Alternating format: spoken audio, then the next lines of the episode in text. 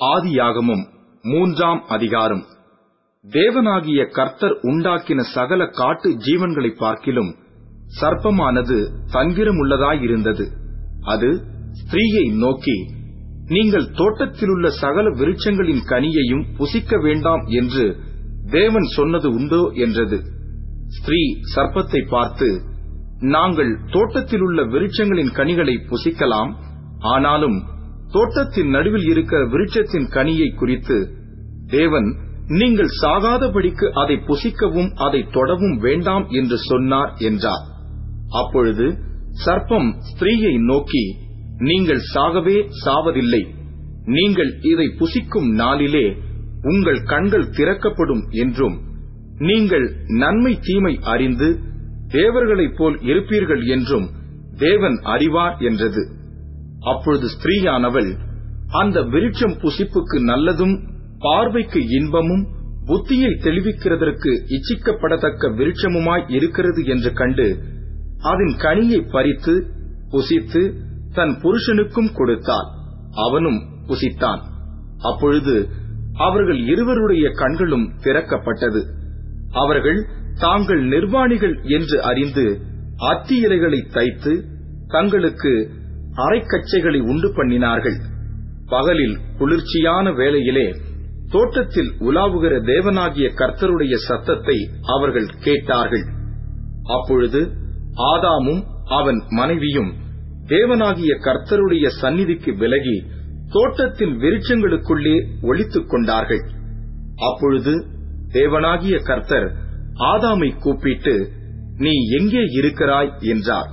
அதற்கு அவன் நான் தேவரீருடைய சத்தத்தை தோட்டத்திலே கேட்டு நான் நிர்வாணியாய் இருப்பதினால் பயந்து ஒழித்துக் கொண்டேன் என்றான். அப்பொழுது அவர் நீ நிர்வாணி என்று உனக்கு அறிவித்தவன் யார்?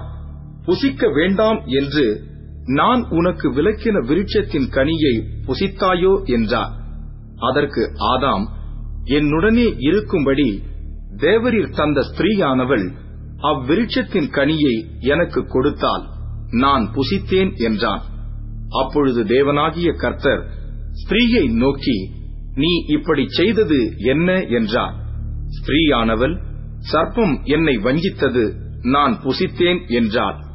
அப்பொழுது தேவனாகிய கர்த்தர் சர்ப்பத்தை பார்த்து நீ இதை செய்தபடியால் சகல நாட்டு மிருகங்களிலும் சகல காட்டு மிருகங்களிலும் சபிக்கப்பட்டிருப்பாய். நீ உன் வயிற்றினால் நகர்ந்து உயிரோடு இருக்கும் நாளெல்லாம் மண்ணை தின்பாய். உனக்கும் ஸ்திரீக்கும் உன் வித்துக்கும் அவள் வித்துக்கும் பகை உண்டாக்குவேன். அவர் உன் தலையை நசுக்குவார். நீ அவர் குதிங்காலை நசுக்குவாய் என்றார். அவர் ஸ்திரீயை நோக்கி நீ கர்ப்பவதியாயிருக்கும்போது உன் வேதனையை மிகவும் பெருகப் பண்ணுவேன். வேதனையோடே பிள்ளை பெறுவாய். உன் ஆசை உன் புருஷனை பற்றி இருக்கும். அவன் உன்னை ஆண்டு கொள்ளுவான் என்றார். பின்பு அவர் ஆதாமை நோக்கி நீ உன் மனைவியின் வார்த்தைக்கு செவி கொடுத்து புசிக்க வேண்டாம் என்று நான் உனக்கு விளக்கின விருட்சத்தின் கனியை புசித்தபடியினாலே பூமி உன் நிமித்தம் சபிக்கப்பட்டிருக்கும். நீ உயிரோடு இருக்கும் நாளெல்லாம் வருத்தத்தோடே அதன் பலனை புசிப்பாய். அது உனக்கு முள்ளும் குறுக்கும் முளைப்பிக்கும். வெளியின் பயிர் வகைகளை பொசிப்பாய்.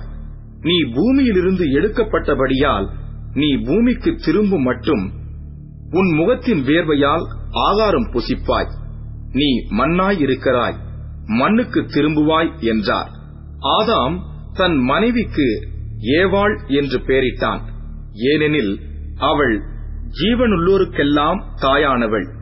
தேவனாகிய கர்த்தர் ஆதாமுக்கும் அவன் மனைவிக்கும் தோல் உடைகளை உண்டாக்கி அவர்களுக்கு உடுத்தினார் பின்பு தேவனாகிய கர்த்தர் இதோ மனுஷன் நன்மை தீமை அறியத்தக்கவனாய் நம்மில் ஒருவரைப் போல் ஆனான். இப்பொழுதும் அவன் தன் கையை நீட்டி ஜீவ விருட்சத்தின் கனியையும் பறித்து புசித்து என்றைக்கும் உயிரோடு இராதபடிக்கு செய்ய வேண்டும் என்று அவன் எடுக்கப்பட்ட மண்ணை பண்படுத்த தேவனாகிய கர்த்தர் அவனை ஏதேன் தோட்டத்திலிருந்து அனுப்பிவிட்டார். அவர் மனுஷனை துரத்திவிட்டு ஜீவ விருட்சத்துக்கு போம் வழியை காவல் செய்ய ஏதேன் தோட்டத்துக்கு கிழக்கே கேருபீன்களையும் வீசிக்கொண்டிருக்கிற சுடருளி பட்டயத்தையும் வைத்தார்.